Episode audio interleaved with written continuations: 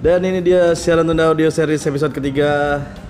Dan di episode ketiga akhirnya ada tamu teman saya bernama Yusril Fariza. Selamat datang. Ih seneng aku kayak ning radio tenan nih. Aku masih bernostalgia dengan siaran radio makanya nggak podcast Ini udah episode keberapa dah? Aku baru tiga Aku tahu kamu eh, membuat podcast itu dari WhatsApp kan, Ha-ha. tapi belum pernah sempat mendengarkan. Ya, ya anu sih. Nek aku melihat podcast tuh kayak sebagai gantinya daripada update status terlalu panjang. Hmm, Terus meh nulis blog ya males. Ra ono waktu toh. Jadi ya kayaknya media tercocok adalah podcast. Oke oke.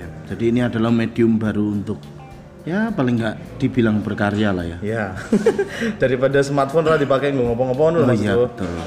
Nah, Yusril Fariza adalah aktor stand up komedian, kolektor Jav. Isera. Enggak, udah udah jarang aku udah udah nggak ada waktu buat download download. Aku tuh udah berapa ya dari tak dari kapan ya udah enggak itu udah eh, kayaknya dari satu tahun setengah lah udah enggak udah Oh, berarti yos selama ini masih ya. masih selama ini ya masih cuman enggak enggak yang sampai koleksi yang nimbun di Itu kamu bisnisin, Bang? enggak, enggak. Tapi teman-teman nek minta gitu per tera-tera gitu ya enggak kamu mintain ya enggak ada yang sampai per tera-tera sih karena enggak ada yang bawa harddisk segitu kosongnya enggak ada yang terus ngasih terima kasih nah ucapan terima kasih dalam bentuk ngasih apa gitu. Enggak, eh bahkan eh, kalau dibilang ini eh, ak- harddiskku itu dulu jauh lebih terkenal daripada eh, karirku sebagai stand up komedian. Jadi orang-orang Jakarta tuh taunya aku sebagai harddiskku yang lebih terkenal Oh, gitu. kamu banyak dicari karena itunya toh? Iya, jadi orang tuh mampir kontrakan tuh Hanya mereka eh, ja. eh, Tapi oleh-oleh namanya. Sebelum melenceng enggak dikira image-nya kamu adalah kita mau bahas tentang bokep jadi aku langsung aja. Filmmu udah berapa?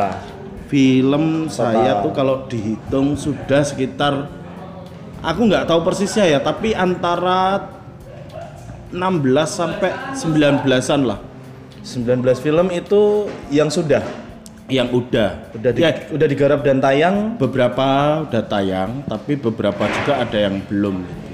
yang akan atau sedang dikerjakan hari ini. Sedang dikerjakan itu belum eh, se- se- sejauh 2019 baru dua kali syuting, yang satu sudah rilis kemarin Pocong. eh, yang ternyata kena snap snapnya Thanos gitu. Jadi nggak bertahan lama di bioskop hanya Oh, ketutup ya. ketutup. Waktu itu rilisnya 18 April sementara eh, rombongan manusia-manusia besi itu Iya. rilis pada tanggal 24 itu artinya saya cuma punya waktu. Eh maksudnya film pocong ini cuma punya waktu enam hari di bioskop ya ya habis itu bioskop isinya semuanya manusia-manusia besi Avengers Avengers Berarti apa sih ya filmmu yang itu ya? Boleh Ya. dibilang apa sih ya? ya kayaknya tapi sih seapas-apasnya film eh, pocong itu alhamdulillah sekarang sudah menembus 200 ribu penonton pak 200 ribu. 200 ribu Tapi dari produser dan insan penggarap filmnya merasa ada kekurangan atau kecewa nggak? Mungkin ini adalah eh, strategi yang gambling ya maksudnya strategi Oh, gambling itu berarti udah berarti udah harus terima resiko no nek gambling. Ya, kalau kalau kalau mereka kalau sudah akan merilis film menurutku eh, kalau tahu kompetitornya adalah sebesar eh, Avengers gitu ya. Ya kayaknya sudah diperhitungkan gitu loh. Ya, karena kan biasanya nek insan film harusnya udah tahu tanggal berapa akan rilis film apa itu dijadikan strategi untuk membuat eh, apa memproduksi dan promo toh. Dan eh, Kenapa jatuhnya kok mepet di Avenger? karena kalau di eh, Star Vision ya utamanya itu paling enggak satu bulan itu harus ada satu rilis film gitu, Pak. Oh, memang Jadi memang memang ya. mengejar kuantitas gitu. Oke. Jadi mau nggak mau ya April harus harus harus rilis film gitu. Ya akhirnya ya pocong dengan hanya layar beberapa dan eh, budget promo yang ya paling nggak men- eh, BEP dulu lah jangan sampai meng- menggenjot di promo yang ternyata kita tahu nih akan pasti akan kalah pasti dengan akan kalah ya. dengan eh, mas-mas baju besi ini gitu. itu jadi Tapi udah nonton Avenger? Udah udah tiga kali, udah empat kali. Akan Dibanding, dibandingin premier nonton pocong banyakan nonton Avenger atau pocong?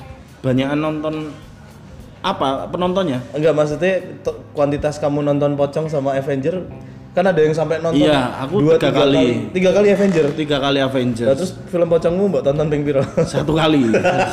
Sekali. Sekali itu aja karena penasaran banget. Sekali itu. Debut pertama kan ini toh cek, cek toko sebelah. Debut pertama benar. Karena aku sebelah. aku kan eh, mau pas mau bikin episode ketiga tuh aku bilang sama teman-teman rencananya ada bintang tamu, bintang film. Tapi Iya. dia temanku di stand up waktu itu di komunitas. Kenal namanya Yusril nggak gitu. Mm-mm. Ternyata enggak. Pipi. padahal padahal debutmu tuh gede loh. Maksudnya ledakannya tuh besar. Antara dikenal sebagai Yusril Bencong sama Yusril CTS, kamu lebih sering Dua-duanya kan CTS kan bencong Mas. Iya, maksudnya kamu lebih dikenal sebagai bencongnya atau dikenal dengan image debut film pertamamu itu sejauh ini? Eh, sejauh ini ba- banyak yang yang mengi, yang anu yang menyang apa tidak tidak mengenal Yusril Fariza lebih Lebih ke- lebih banyak yang dikenal Nario eh, ya? narionya narionya itu ya karena eh, mungkin peran itu sudah sudah terlalu melekat ya kayak kayak apa ya mungkin aku sih sering meng, meng- mengindikasikan sering me, apa ya mengasosiasikan Heeh. dengan ya orang akan selamanya orang akan tahu Nicholas Saputra itu sebagai Rangga. Oh iya iya iya. Berapapun banyak film yang di- dia mainkan, sehits apa pun janji Joni dan sebagus apa pun Gi. Gi gitu, Iya. dia akan ter- eh, lebih banyak dikenal sebagai Rangga, Rangga, gitu. benar. Karena ya bagaimana ya kesan kesan pertama itu memang memang sangat menentukan gitu. Sama kayak dulu kita nggak kenal mau di Kusnaidika, taunya Zainab kan? Zainab. Iya iya. Heeh. Kita nggak pernah tahu nama aslinya Munaro. Mm-mm. Kita taunya ya Munaro. Munaro gitu. Nah kayak Samuel Rizal gitu. Samuel ya, Rizal. selamanya dia akan Semi. dikenal sebagai semi, Iya, seminya Semi Evel Amin Love Iya gitu. iya benar-benar. Itu sih. Tapi ya ya lagi-lagi karena ya mau disangkal juga nggak bisa disangkal. Hmm. Mau menolak juga ya udahlah nggak apa-apa gitu. Oh. Orang nggak nggak kenal aku sebagai Yusril tuh nggak masalah juga buat. Tapi lebih nyaman lebih nyaman mana? Maksudnya eh, orang mengenal kamu di stand up Mm-mm. dan orang mengenal kamu di film, kamu lebih nyaman menikmati yang mana? De- kalau jawaban artis sih pasti menikmati dua-duanya pasti. Jawaban artis jawaban artis. Cuman kalau aku kan kan, kamu mengawali dari stand up toh nah, terus kau stand up ya walaupun udah punya show udah pernah nge-gigs di mana-mana panggung besar juga sudah pernah mengalami. Tapi karena iki film katanya aku lu pengen diakui sebagai aktor wae lah misalkan gitu. Enggak juga sih. Lebih ke lebih ke kalau ingin dikenalnya ya ingin dikenal sebagai stand up komedian tentu saja karena kan lahirnya dari situ. ya paling enggak aku juga memulai memulainya dari stand up komedi gitu Ya, meskipun debutnya di eh, industri hiburan itu sebagai eh, pemain film gitu. tapi ya ya kalau kalau disebut eh, pemain film ya alhamdulillah. Kalau kalau disebut sebagai stand up komedian ya saya lebih lebih senang gitu nah aku kan ya kenal kamu tuh kuliahnya ke jurusan komunikasi kan komunikasi dulu konsentrasinya apa broadcasting broadcasting. Nah, terus tak tarik-tarik gitu loh. Yusril tuh sekarang bisa di layar lebar terus, di dunia hiburan terus. Emang ada hubungannya sama kuliah, Pak? enggak sih sebenarnya Kalau kalau misalnya ada mata kuliah yang dekat dengan ke- kerjaanmu sekarang sebagai aktor, itu mata kuliah apa? Enggak ada Malah nggak ada. Nggak ada, nggak ada karena di kuliah dulu pun nggak diajari bagaimana acting gitu, bagaimana aktor, gi- eh, bagaimana kita berakting gitu loh. Lebih ke teknis eh, pembuatan program TV, Produksi ya? produksi atau eh, kalau nggak lebih ke teori film gitu yang kayak kayak ada mata kuliah. Teori film mau nggak ada belajar acting?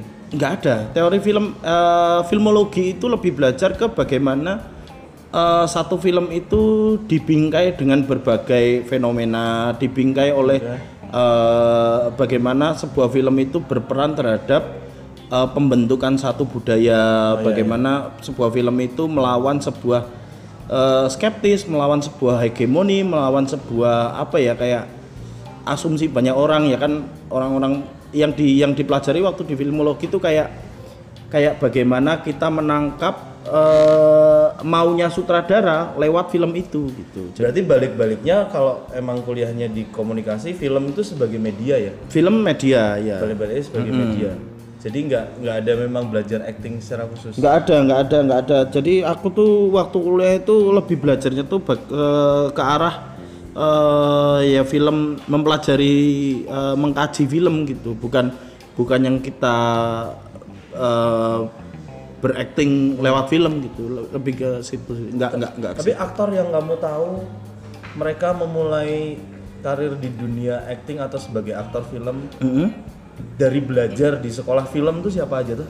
Aktor yang Yang memang belajar sekolah perfilman, entah itu acting, entah itu produksi, entah itu mungkin kesutradaraan atau apa gitu loh. aktor ya. Heeh.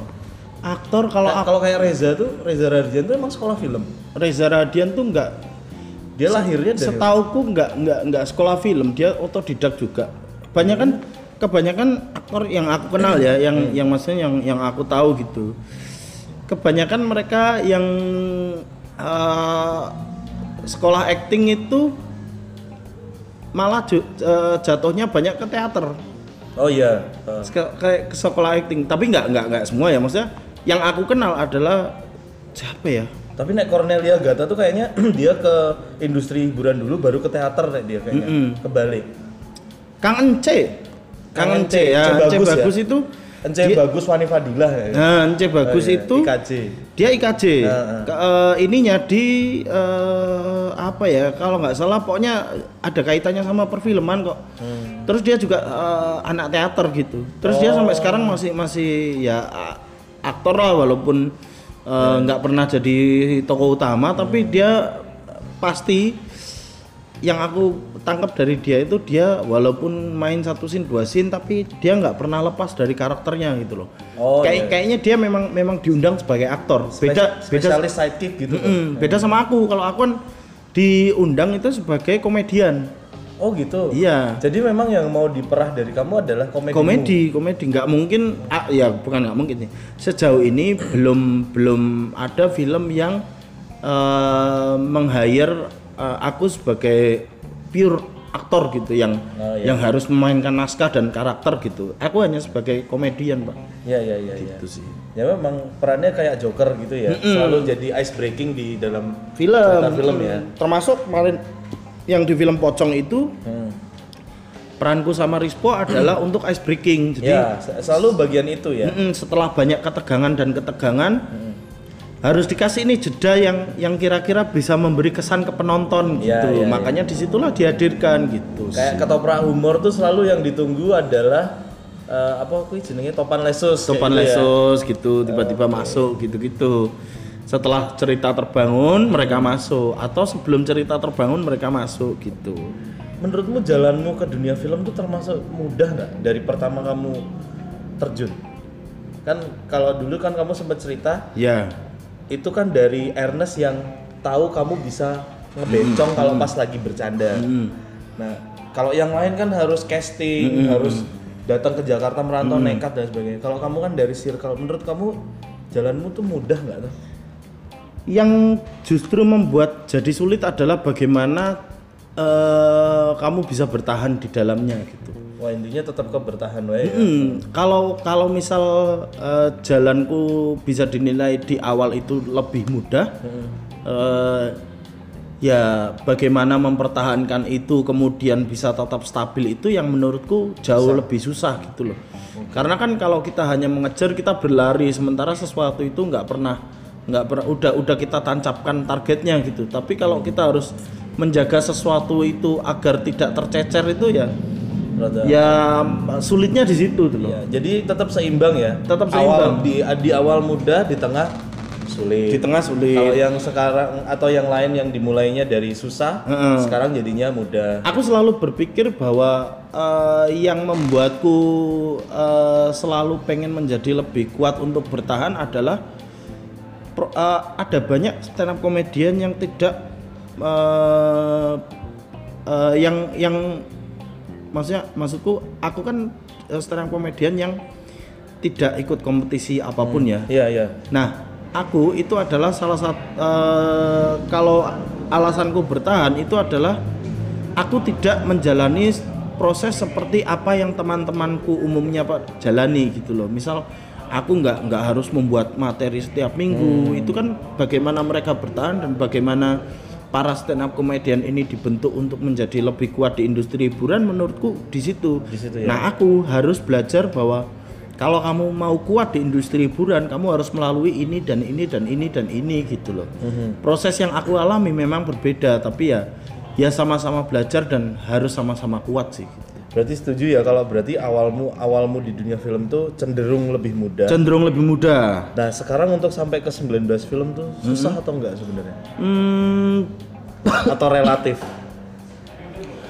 ada banyak yang bilang bahwa 19 film itu menurut menurut banyak orang eh, aku nggak terlalu milih-milih film gitu. Oh, iya iya oke oke. Ada yang karena karena kualit kuantitinya terlalu banyak akhirnya aku mengesampingkan kualitas padahal sebenarnya eh, tetap ada ada pertimbangan-pertimbangan yang aku jalani gitu. Misal kayak setiap aku kan diundang sebagai komedian ya bukan sebagai aktor yang Oke. yang harus memilih cerita yang harus tapi eh, pun aku tetap menjaga di mana komedinya ini loh komedi dalam film yang kan nggak nggak semua sutradara punya referensi komedi yang sama Nah, komedi itu kan eh, satu seni yang subjektif gitu loh. Jadi menurut ini lucu menurut yang satu belum tentu lucu gitu. Ja- jadi Berarti sutradara tuh atau produser tuh nge-post kamu eh, lucu by the script atau tergantung. Ada ada yang eh, memang naskahnya lucu itu kayak belok kanan Barcelona itu memang dari naskahnya lucu. Oh iya iya. dan aku tidak perlu banyak berimprovisasi di situ. Aku waktu baca naskahnya belok kanan Barcelona tuh ini lucu banget ini tuh Ya, ya, aku tuh nggak nggak perlu berimprovisasi banyak untuk di sini gitu loh ini naskah udah lucu Ya. yang perlu kuperhatikan adalah intonasi Oh iya iya. timing dan bagaimana komediku ini terkesan natural tidak seperti sketsa yang bisa dibuat-buat gitu loh. Oh, oke. Karena ini film bukan bukan sketsa gitu loh.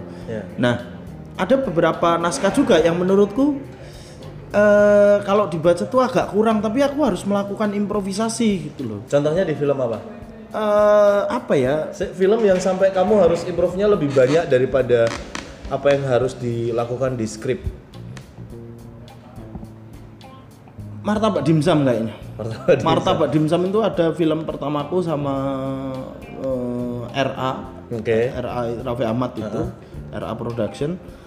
Itu eh, di situ aku baru dapat naskah. Itu hari H pak. Hari H. Sementara aku main lima scene nah untuk mempertahankan lima ini agar anu kan eh, aku harus banyak bercakap dengan sutradara gitu iya iya oke. Nah, aku harus menyamakan nih eh, yang menurut sutradara lucu nih yang gimana, yang menurutku lucu ini gimana. Ah, ah, beberapa kali diskusi, aku sempat merasa bahwa kok ini agak aneh ya gitu. Aku merasa nggak nggak satu frekuensi komedinya Dan gitu itu loh sama- sutradara merasa terganggu nggak? Misalnya, oh ini kok orang nggak ngerti-ngerti sih? nggak lucu gitu. Heeh. Dibilang, dibilang nggak lucu. ah kurang lucu tuh gitu. Tapi ya nggak apa-apa. bikin skrip gimana? Nah itu menurutku yang yang kita harusnya kuat di situ pak, yang harus harus siap untuk Hmm. Sebagai dibilang, komedian ya iya, ya? Karena pun aku nggak mau dibilang eh, nggak lucu di film gitu loh. Maksudnya Hmm. kan bagaimanapun eh, film itu ya tanggung jawabku sebagai eh, Aktor. aktor dan tanggung tanggung jawab jawabmu sebagai komedian. komedian dan juga itu tanggung jawab sutradara sebagai uh, orang yang paling mengerti pesan dalam film ini memastikan bahwa komedinya ini bekerja dengan baik atau enggak gitu. Oh berarti memang anu ya apa berbeda ya menjadi aktor tanggung jawabnya hanya sekedar acting dan memahami skrip Memahami karakter sih ya. saat karakter. Berarti kalau komedian tanggung jawabnya lebih. Iya, tanggung jawabnya kalau lebih. yang yang dari luar yang kayak gitu tuh siapa? Kalau dari luar yang Yang seperti itu komedian luar yang bagaimana tuh? yang punya tanggung jawab sebagai aktor Heeh. se- untuk actingnya, kemudian dia harus lucu sebagai komediannya. Hmm, Soalnya aku jarang lihat stand up komedian yang main film kecuali Kevin Chris Hart sih. Nah, Kevin Hart. Kevin Hart itu memastikan bahwa dia harus lucu di setiap kamu tahu kok ini nggak formula yang dipakai Kevin Hart di Jumanji? Jumanji, aku yang terakhir sama Jumanji sama The Rock. yang sama ini Jack Black Ah iya Jack Black. Ah itu kan tiktokannya enak banget itu Iya, dua orang itu Heeh. tap tap tap tap. Nah itu dia itu memastikan bahwa komedinya itu nggak mengganggu karakter, Karakter, aslinya gitu. Jadi kayak Jadi Oh, kayak ya, dia ternyata dia punya punya pattern. Nah itu yang menurutku pentingnya eh, peran sutradara untuk mengkomunikasikan itu dengan dengan pemain gitu yang kayak oh karaktermu di sini komedi yang pengen yang yang pengen kamu buat tuh kayak gimana? Oh kalau itu bisa nih dimasukin, kalau itu enggak nih enggak karena akan merusak cerita nantinya gitu. Iya iya iya. Nah sementara nggak banyak sutradara yang eh, bisa mengerti hal itu. Taunya pokoknya kamu harus lucu. Nah kan aku kalau memandang, misal kamu sutradara, terus kamu nuntut aku harus lucu. Kamu harus lucu Sril. Enggak sih sebentar. Menurutmu lucu itu yang bagaimana? Ah, iya. Apakah slapstick itu lucu? Ah, apakah, Apakah- nanti atau ada half punch di Iya. di dialog itu lucu ataukah, gitu. ataukah kita harus bagaimana nih? Karena lucumu dan lucuku bisa aja berbeda. Beda, yes. Aku melakukan sesuatu yang menurutku lucu, terus menurutmu nggak lucu atau kurang lucu kan? Ya berarti nggak ada kesamaan visi di sini gitu. Aku sering lihat itu di film-film Indonesia sih, Nah. di mana banyak teman-teman stand up komedian yang juga punya peran di film itu. Kayaknya lucunya nggak sejalan sama yang dimau sutradara, tapi eh, entah dia melakukan disuruh sama sutradara atau dia inisiatif, tapi kayak nggak pas aja. Iya, Gitu. makanya itu makanya itu eh, Tapi pelajaran yang aku ambil dari kamu adalah memang beda kalau kamu komedian dan main film berarti tanggung jawabmu minimal dua, acting sebagai aktor dan lucu sebagai komedian. Tapi jangan sampai merusak karakter. iya jangan sampai merusak jalan cerita. Iya iya oke. Jalan cerita dan itu kan satu benang merah gitu loh. Maksudnya, tapi kalau hadir sebagai ice breaking doang kan sebenarnya bisa. Iya iya. Misal hanya main satu scene dua scene kan Yes, ya. mau main bagaimana itu kamu ceritanya lepas di situ gitu loh. Artinya nggak semua stand up komedian ya bisa punya potensi jadi aktor kan? Nggak semua. Nggak semuanya, Nggak ya? semua, tapi berpotensi jadi komedian pasti. Komedian di film. Tapi belum belum sampai ke ranah aktor ya. Mm-mm. Oke. Sejak Be- be- beberapa tuh ada yang kayak Bang Ajo tuh menurutku oke lah sebagai aktor dan Iya. dan komedian dalam film tuh oke. Oke, aku lihat Aco di semua film yang ada lucu sih. Lucu dan dan Jadi dia dokter di filmnya Ernest yang apa ngenes. Ngenes. Itu lucu banget dia Terus- jadi orang Manado. lepas dari itu Hmm. eh, Bajai Bajuri Baju bajuri. dia bisa menjadi ucup dengan sangat bagus gitu Ya, ya, dan lucu. Lucu. Itu yang yang menurutku ada dua yang, yang Hilang imageku tentang Aco sebagai komika di film Bajai Bajuri itu hilang. Hmm, makanya Bang Ajo tuh menurutku salah satu yang Ya, ya, ya. salah satu stand up komedian yang kalau menjadi aktor tuh tetap oke gitu ya. Berarti kalau aku patokannya ya gitu ketika aku lihat stand up comedian acting di sebuah film dan dia harus lucu. Paling tidak aku harus eh, karakter dia kok sebagai komika harus hilang sih menurutku. Iya iya iya. iya. Jadi aku udah nggak kenalin dia sebagai komika yang ada di panggung, tapi dia sebagai aktor yang di film itu. Aku rasa kalaupun Bang Aco nantinya akan membuat satu eh membuat maksudnya akan bermain dalam satu film di mana dia harus serius pun aku rasa dia bisa terlepas dari komedi pun aku rasa dia bisa dan penonton tetap bisa nerima kok. Oh, iya. Yakin aku. Kayak Jim Carrey di eh, Eternal Sunshine of the Eternal Spotless Sunshine, Man iya. itu itu kan sama sekali dia minim komedi gitu loh tapi dia bermain sangat baik padahal kita tahu film-film Jim Carrey sebelumnya itu eh, selalu dikaitkan sama komedi gitu Iya, iya. pasti dia ada lucunya pasti Nah, aku yang pengen minta komentarmu. Ada satu komedian yang sampai sekarang tuh yang setidaknya dari semua stand up komedian luar itu yang paling banyak aku eksplorasi. Itu Louis C.K. Mm-mm. Dia itu kan karya seriesnya banyak ya. Mm-mm. Serial TV, web series, kemudian kalau film aku belum belum kayaknya belum ada dia film. Mm-mm. Nah, dari semua karya seriesnya itu kayaknya memang aku percayanya itu jujur. Maksudnya gini, eh, skrip yang dia buat, kemudian eh, suasana acting yang dia arahkan, itu memang menunjukkan ambience kehidupan dia di kehidupan nyata sehingga aku nggak bisa mem- membedakan antara ini asli apa enggak ya. Kayaknya kalau memang ini film, tapi ini sesuatu yang asli dialami oleh Louis C.K.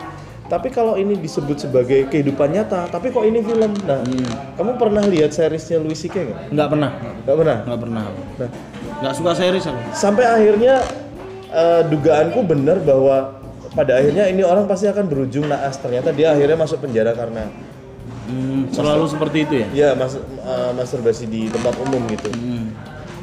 Sampai harus kayak gitu nggak tahu jadi aktor tuh.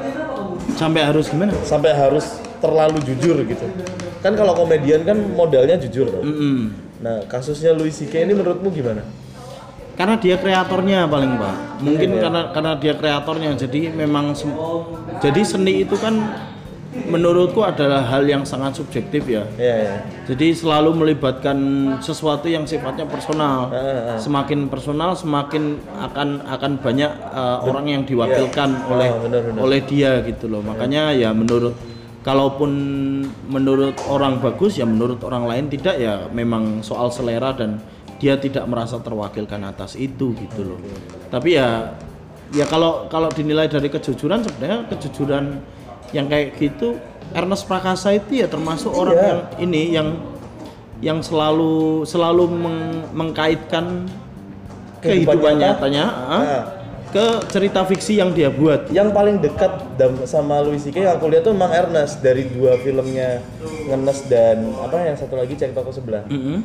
Itu eh, karakter personalnya itu kayaknya memang bukan ada duplikasi tapi konsepnya Mm-mm. mirip. Iya, ya pasti Kejujuran dalam eh, pengalaman kemudian dituangkan dalam sebuah cerita. cerita lalu diaktingkan di film gitu.